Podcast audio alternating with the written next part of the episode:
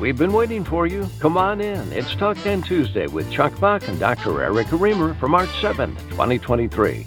Today, we're monitoring the CMS Coordination and Maintenance Committee meeting that started at 9 o'clock this morning.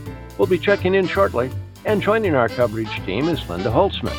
Lori Johnson reports on new codes being proposed at the meeting. Legendary HIM professional Rose Dunn returns with her Dunn report. Tim Powell is at the Tuesday news desk, and Dr. Remer presents her Talkback segment. Now, here's the publisher of ICD 10 Monitor, the host of Talk 10 Tuesday, and a man who has volunteered to play his accordion at King Charles' coronation and is just waiting to hear back, Sir Charles Buck. yeah, yeah, yeah. The stomach Steinway, they call it. Yeah, thanks, Clark Anthony. Hello, everybody. And welcome to the 544th live edition of Talk 10 Tuesday. And good morning, Erica. Good morning, Chuck, and good morning, everyone. And as you heard Clark Anthony announce, we're monitoring the Coordination and Maintenance Committee meeting that's now underway at CMS headquarters in Baltimore. I'm well aware. I am attending virtually myself right now. Good for you, Erica. I would expect that you would do that. Uh, by the way, what is your talkback segment about this morning? I'm going to be talking about a topic related to the ICD 10 PCS codes that they're discussing at the meeting right now. As always, Erica, we look forward to your talkback segment. We have, of course, much news to report and begin this morning with Tim Powell. Tim is at the Talk 10 Tuesday news desk.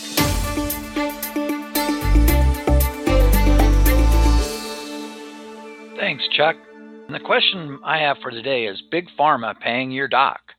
The Open Payments Search Tool is a public database created by the Centers for Medicare and Medicaid Services, CMS, that allows the public to search for payments made by drug and medical device companies to healthcare providers and teaching hospitals. The database includes information about financial transactions such as research funding, gifts, meals, travel expense, consulting fees, and the forgiveness of debt. It is designed to increase the transparency in the healthcare industry and to help patients make informed decisions about their healthcare provider treatments. The website, which is at https openpaymentsdata.cms.gov, is available to the public. So I decided to try a random search using the lookup tool on the website, and I randomly picked Rush University Medical Center in Chicago. It turns out that Rush received $3,558,856 in general payments and another 8,430,839 in research payments from the pharmaceutical companies.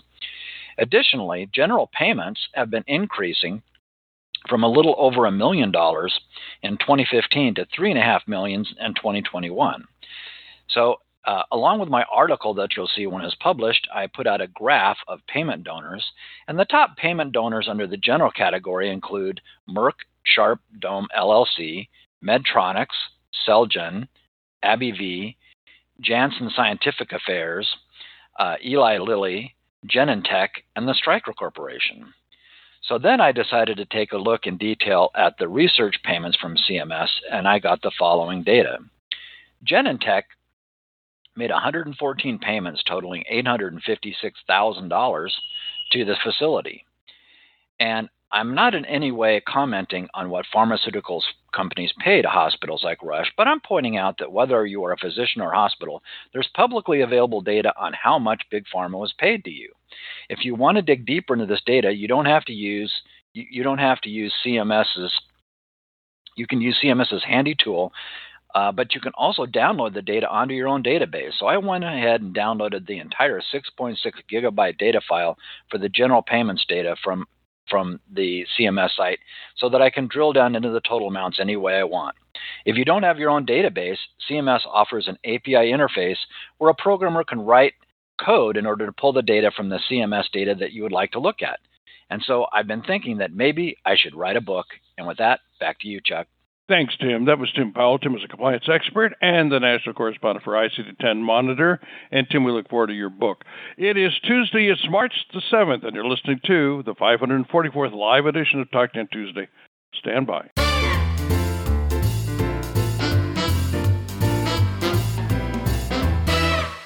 What do you do when CMS unloads barrels and barrels of new codes into your lap like fallen leaves? How do you stay on top of your game as a coding genius?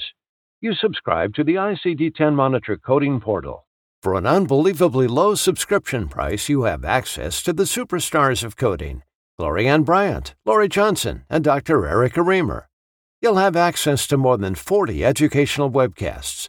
Plus, you'll earn CEUs to maintain your credentials.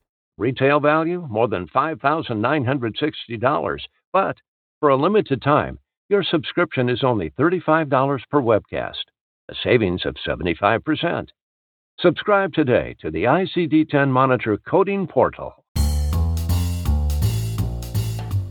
Now's the time for the Talk 10 Tuesday Coding Report with Lori Johnson. And this morning, Lori is monitoring the CMS Coordination and Maintenance Committee meeting that's taking place at this very hour at CMS headquarters in Baltimore. And good morning, Lori. Lori, what's the latest? Well, Chuck, the latest is that the meeting did kick off at 9 a.m. sharp, as Clark had mentioned. Um, they're starting with the CMS um, presenting the pre, uh, procedure proposals. Um, the comment deadline for um, these cases for the October 1st, I'm sorry, for the October 1st is May 5th. Um, and that's for proposals being implemented for April of 2024. June 9th is the deadline to submit proposals for the September 12th to 13th Coordination and Maintenance Committee meeting. There are 31 proposals for procedures, including the nine proposals that will not be presented and the addendum. The first topic this morning was the implantation of the of bioprosthetic femoral venous valves. Um, and the options that they gave was not to create and to or to add a new table, which is X2H, which is an insertion um, table in the in the um, cardiac um, body system. So then they did some announcements. And announcements included Z11.52. That that code, it's been in the system, um, the coding system, but they, the advice was not to assign it, but it will become effective on 10 1 23.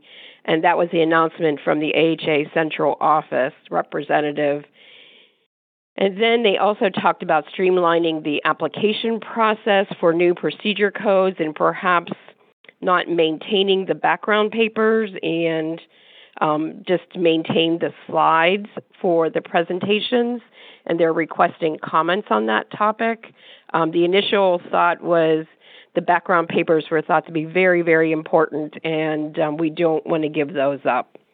They've also moved on to the insertion of dual chamber leadless pacemakers. Um, there seemed to be a little confusion over the current uh, available codes and what the new codes are and they have just finished the clinical presentation on the percutaneous femoral popliteal artery bypass um, proposal. So they're moving along. The um, agenda seems to be it's time defined, and uh, they seem to be sticking to their timelines. So with that, back to you, Erica. Thanks, Lori. I'm just going to tell our audience that Z11.52 is Encounter for Screening for COVID 19. And the reason it was put on hold is during the time of the pandemic or an epidemic, there is no screening. So um, after October 1st, they've decided it's going to be fair game again. Um, thanks. That was Lori Johnson. Lori is Senior Healthcare Consultant for Revenue Cycle Solutions LLC. Chuck? Thanks, Erica, and thanks for that explanation. And thank you again, Lori Johnson. Coming up next, the latest news on the social determinants of health with Tiffany Ferguson. This segment is sponsored by HITECH, a clinical informatics organization dedicated to bringing the most advanced technology and people to assist healthcare professionals at the point of care. Find them at hitechs.com. Here now is Tiffany Ferguson. Good morning, all. Last month, the American Health Information Management Association, AHIMA, as we all know it, in partnership with the National Opinion Research Center, NORC, at the University of Chicago, released their final report on social determinants of health data. The link will be in my article out this week. The survey was completed with a little over 2,600 respondents to obtain a better understanding of how SDOH information is collected, coded, and used to inform the development of potential educational tools and resources that may be needed for health information professionals, as well as guidance for policy recommendations. The report found that about 78% of respondents confirmed that the, their organization is collecting SDOH data primarily through electronic means, typically the EMR, in regards to the most prevalent SDOH data domains, it appeared that collecting information for health and health behaviors was the highest priority among healthcare organizations. Examples of this information surrounds health insurance coverage and inclusion of health factors such as smoking and history of drug or alcohol utilization. One can understand why this is easily collected data, as any service requires registration of health insurance and coverage benefits, and tobacco and substance use history is standard in nursing and physician documentation. The second most common factor was housing insecurity, followed by economic insecurity. However, among that, it was really a grab bag of other SDOH factors in the rankings. One of the policy recommendations from AHIMA was to create standardized, clinically valid, and actionable data elements for collection. I would strongly request that the organizations follow CMS's social drivers of health, which is at this point has prioritized housing, food, utilities, in trans, transportation insecurity, and personal safety as the top priorities. However, I would absolutely agree with AHIMA that CMS's quality metrics should be in concert with the push for CMS's SDOH uh, Z code data capture. Additionally, the report found that although the majority of respondents are consistently using ICD 10 CM for coding and collecting SDOH data, the tools that are utilized to screen and assess members are wildly different. There was also a significant decline in the integration of this information into workflows after the data was collected. Obviously, the challenges that relate to this discrepancy were cited around lack of training and how to find these details in the medical record, and then what to do with it once it is collected. The limitations are likely tied to AHIMA's second policy recommendation, which is the request for CMS to align financial incentives with these efforts around SDOH. I would absolutely agree with this request. The amount of work that it has taken to care for patients that struggle with such SDOH factors as housing insecurity significantly impact the resources and amount of care needed medically to this population. Recognition of these efforts beyond internal data collection would absolutely go a long way. And with that, back to you, Erica. Thanks, Tiffany. That was Tiffany Ferguson, the CEO for Phoenix Medical Management. Chuck?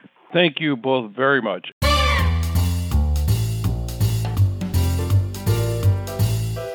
We're very honored to have the legendary HIM professional Rose Dunn on today's broadcast. And Rose has an update on HCCs. And good morning, Rose Dunn. Well, good morning, Chuck.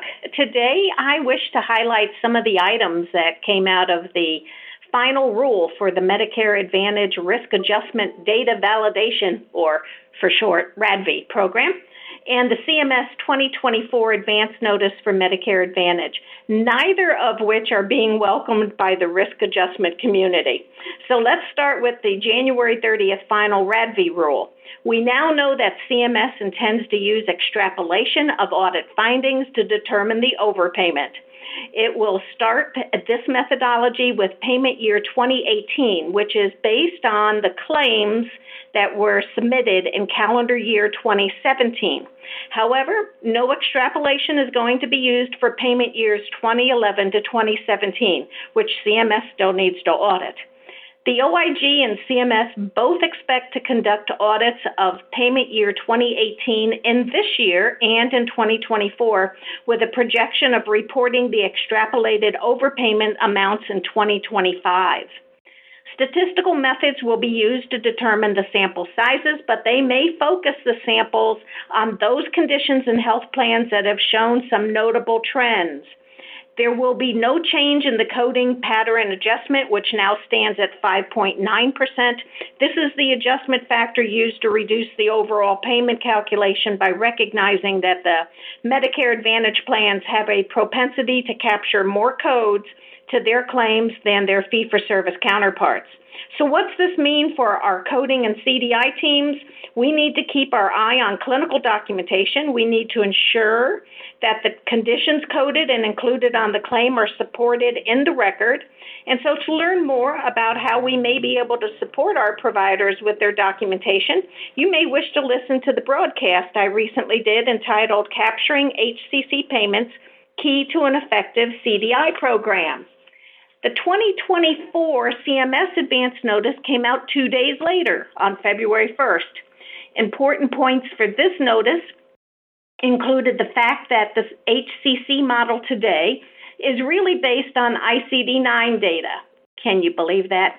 So, CMS is planning to create a new model for 2024 using ICD 10 codes. Imagine that! They're only eight years behind.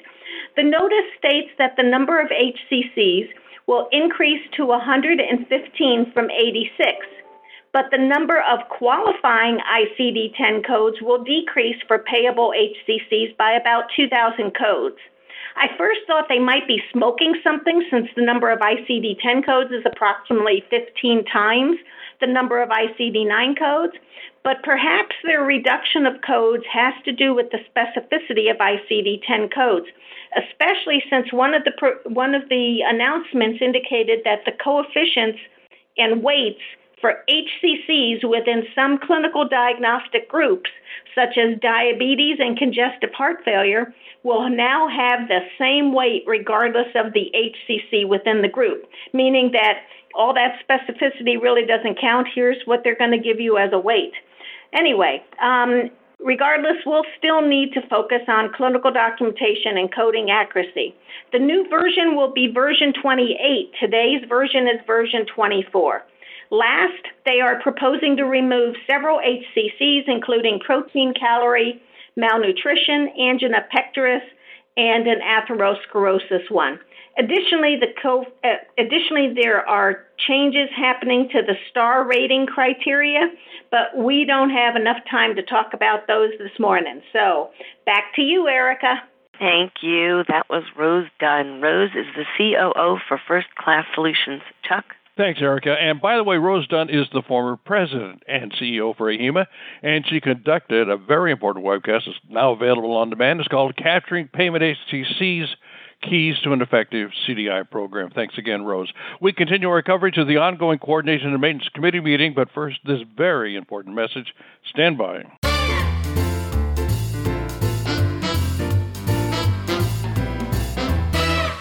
Now you can fast track success by learning how to connect the dots from clinical to coding for complex interventional radiology services. Medlearn's quick reference, color coded interventional radiology coding charts are concise and help you when reading a patient encounter. The charts tell the true story of procedure coding using color coded high quality images, supplemented with quick tips that provide you a shortcut from physician intent to the correct CPT codes. Order these charts today and receive a complimentary webcast Basics of Interventional Radiology Coding. This webcast will help you get the patient encounter coded right the first time. Hurry, this offer expires March 31st. So save big and order today. To take advantage of this special offer, enter discount code FABIRO23 at checkout. We continue our coverage of the Coordination and Maintenance Committee meeting now underway at CMS headquarters in Baltimore. And our special guest who has been monitoring the uh, proceedings is Linda Holtzman, who joins us now. Good morning, Linda. Good morning, Chuck. And a big thank you to Lori Johnson for starting us off on what's happening at, C- at the C&M meeting today. Including the topics that Lori just discussed, there are 22 procedure code topics being discussed today. Um, that's a middling number over the last three years, the total number of procedure code topics has been as high as 32 and as low as 7. Uh, we've been seeing a number of trends in the type of procedure code topics, and today's meeting is no exception. One key trend is the request for ICD 10 PCS procedure codes, not so much for what we think of as surgeries, but rather for services involving making diagnoses via measurements and monitoring, particularly involving computer assistance. So, for example, there's one topic later today on computer aided detection of heart failure in echocardiography. And this is the use of artificial intelligence to review an echocardiogram and apply an algorithm to predict the likelihood of heart failure. This information, this uh, prediction, goes to the physician. The physician is the one who makes the diagnosis, but the physician is aided by this prediction, as well, of course, as their knowledge of other signs and symptoms. There are multiple other topics today that are very similar. For example, one of the topics is measurement of intracranial electrical activity for status epilepticus, which uses a machine learning model to obtain and also analyze EEGs to detect and classify different types of status epilepticus. Another topic is monitoring of intracranial electrical activity for delirium, which does the same thing to detect delirium.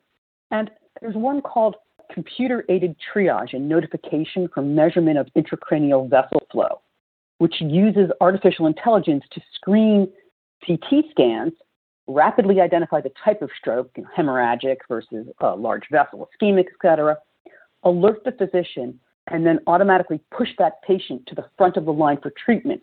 Because as we all know, in stroke, time equals brain. The C&M committee has gotten comments in the past related to how these are not the sorts of services that we would ordinarily code in an inpatient stay. We don't really even look for them in the documentation either. They're diagnostic services. And even if we did, how would we know that this particular software or algorithm or machine learning was used? I don't have an answer for that question. It's an ongoing discussion amongst uh, CN, the C&M committee, and we, we can expect more of that discussion at today's meeting. But this sort of thing is the future of medicine. So it's worth keeping in mind and keeping an eye on these types of topics when they're on the agendas for C&M meetings. Also, on a very practical basis, most of these topics have applied for NTAPs, so there can be additional payment involved too. It's worth looking for these. Now, on the diagnosis code side, the agenda is relatively light for this meeting with just 31 topics. A key trend here seven or eight topics, is requests for unique codes for rare diseases. For example, carcinoid heart syndrome, which is a rare type of neuroendocrine tumor, Fanconi anemia, a rare genetic disorder which leads to bone marrow failure, unfortunately, in children, and primary central nervous system um, lymphoma, which is a rare form of non Hodgkin's lymphoma um, of the brain and spinal cord uh, which is fascinating because until about 10 years ago, it was believed that the central nervous system didn't even contain lymphatics. I think uh, that C&M may be getting these kinds of requests for rare disorders because if you have 73,639 codes, as we currently do, it doesn't really matter if there are 74,639 codes. So those are the highlights for C&M. We'll catch you at the next meeting in September 2023. Back to you, Dr. Erica. that was funny, Linda. Um, so I, I just want to say that everybody should be aware that Linda really contributes a lot to these C&M um, meetings because she asks lot, lots of really, really good questions. That was the founder of Clarity Coding and my friend, Linda Holtzman. Now's the time for our very popular segment here at Talk 10 Tuesday. It's called Talk Back, and it features our own Dr. Erica Remer. Good morning, Dr. Remer. It's all yours. My husband, Eric, had an unconventional friend who let his cat pick his first kid's name by giving it options on crumpled up paper and seeing which one it batted over the finish line first. Eric and I often exclaim, Who makes up these crazy names for drugs as we see them advertised in commercials while watching the news at night? Why am I talking about this today? In preparation for the ICD 10 Coordination Maintenance Committee meeting being held today and tomorrow, I reviewed the agendas. Today is the PCS day, as you've heard, and they notified us that there were new technology add on payment NTAP procedure codes involving the administration of a therapeutic agent, which CMS announced we were not going to review during the meeting. But they wanted public comments on them anyway. Examples were administration of glofitamab, posoleucel, rezafungin, and quizartinib. Drugs have three names their chemical compound name, their generic name, and their brand name. The chemical name describes the molecular formula would be too long and cumbersome to be useful in common parlance. If you look at the package insert, it will give you this information. The generic or non proprietary name standardizes drug identification globally and relates to the active ingredient of the drug. The United States adopted names USAN Council and the World Health Organization INN program must approve the generic name. The ending or suffix tells us what family a drug is from and can give information about its mechanism of action. For instance, dash MAB indicates monoclonal antibodies, and dash PRIL identifies an angiotensin converting enzyme or ACE inhibitor. There are over 600 stems and substems which identify classes of drugs. Certain letters are avoided because they aren't found in other languages, and they can't include a company name within the drug or promotional terms. They avoid medical terminology because they don't want to pigeonhole the medication into a single uh, indication. Eventually, they submit names to USAN and the World Health Organization. If accepted, and no one objects after a time for public comment, the non proprietary name is determined. Next, the company expends oodles of money and lots of time for a marketing group to conceive of a mellifluous name that elicits positive feelings about the medication. Ibrance, palbocic, uh, palbociclib, a breast cancer drug, purportedly is a conglomeration of inspiration, embrace, and vibrancy. And supposedly Viagra came from vigorous, as in stream, and Niagara. And Latisse, the eyelash growth drug, is a merger of lash and the artist's name Matisse. The brand name can't make an overt claim or be promotional and shouldn't include generic name, name stems but they may try to convey the action of the medication, like Lopressor, which is a blood pressure medication, or glucotrol, which is meant to control blood glucose levels. Sometimes the brand name is a shortened version of the generic name, like Keflex for cephalexin. The brand name has to be unique and can't be too similar to another medication such that it might cause a dispensing error. It can't look or sound like another drug. They even check handwritten samples and have people with a variety of accents pronounce the proposed name. This is another reason why wacky letters may be found in names in odd places, like Jez Jesduvroq. I don't even know if I pronounced that one right, or Xeljanz, which is spelled Z uh, X E L J A N Z. Personally, I think they should be sure the drug is pronounceable by the average consumer or the average doctor on Talk 10 Tuesdays as well. After up to four years and devising up many options, only one proposed name will be assessed by the Food and Drug Administration, FDA, at a time, so the drug company submits their favorite. 20 to 35% of medication names are rejected on the basis of safety concerns. If rejected, they have to try again. If all else fails, they can always fall back on asking the cat to choose a different name to submit next. Back to you, Chuck. Thanks, Erica, very much. What a delightful story that was.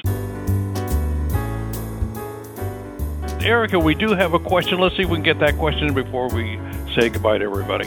All right, Rose, the question is for you. Do you know when plans will be notified if they are selected for a, for Con Rad V this year? You can explain what that means. Well, I'll try to explain that. But um, first of all, let's recall that I said that the new sampling model will um, focus on conditions and health plans that have notable trends. That means not all health plans may end up being sampling this sampled this year. That's one big thing. The contracted RADV groups have been watching the progress of this RADV rule, and I suspect that we'll start getting those notifications mid-year like we have in the past. I think it's usually around June or July. Um, so that's stay tuned. Let's see how they implement this new rule. Okay, we'll see how it all uh, shakes out. Thank you very much, Rose Dunn. And back to you, Chuck. Thanks, Erica, and thank you again, Rose Dunn. And that is going to be a wrap for this, our 544th live edition of Talk 10 Tuesday. And I want to thank our panelists today, Rose Dunn, whom you just heard, Tiffany Ferguson, Lori Johnson, who reported from CMS this morning, Tim Powell, and Linda Holtzman, who reported our lead story. And of course, a very special thank you to my co host, Dr. Eric Remer. And remember, you can listen to all the Talk 10 Tuesday broadcasts on Stitcher, Apple, Spotify, and Google Play. And when you do, rate us, give us a review. Until next Tuesday, I'm Chuck Buck reporting for Talk 10 Tuesday and ICD-10 Monitor. Have a great week, everybody. Talk 10 Tuesday is a production of ICD 10 Monitor.